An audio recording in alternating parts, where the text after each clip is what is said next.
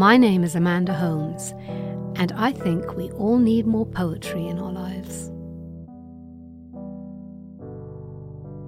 We are delighted to have been given the opportunity to share the work of an important transnational Italian writer, Edith Bruck, or Edith Bruck, who was born in Hungary in 1932 and has been writing in Italian for more than half a century.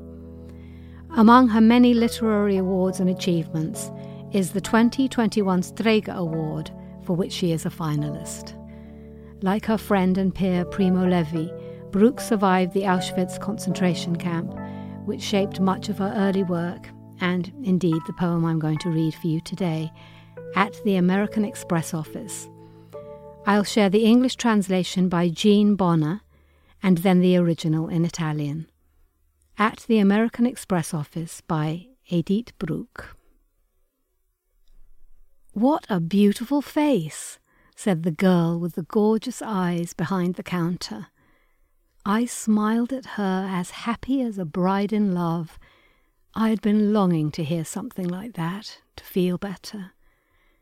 Sometimes it takes so little, almost nothing, a simple gesture, a glance, like when in the lager they allowed you a potato, a turnip, a tattered glove.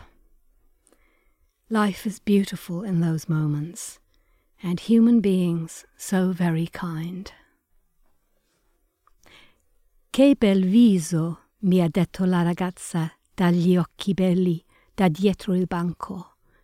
Le sorrisi felice come una sposa innamorata.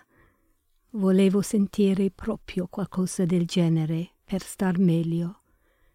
A volte basta così poco, quasi niente, appena un gesto uno sguardo, come quando nei lager ti concedevano una patata, una rappa, un guanto bucato.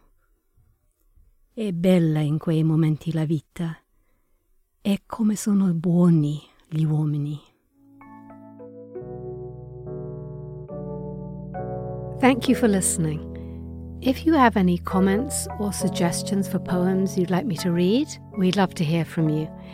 You can send us an email at podcast at theamericanscholar.org or comment on our website, theamericanscholar.org.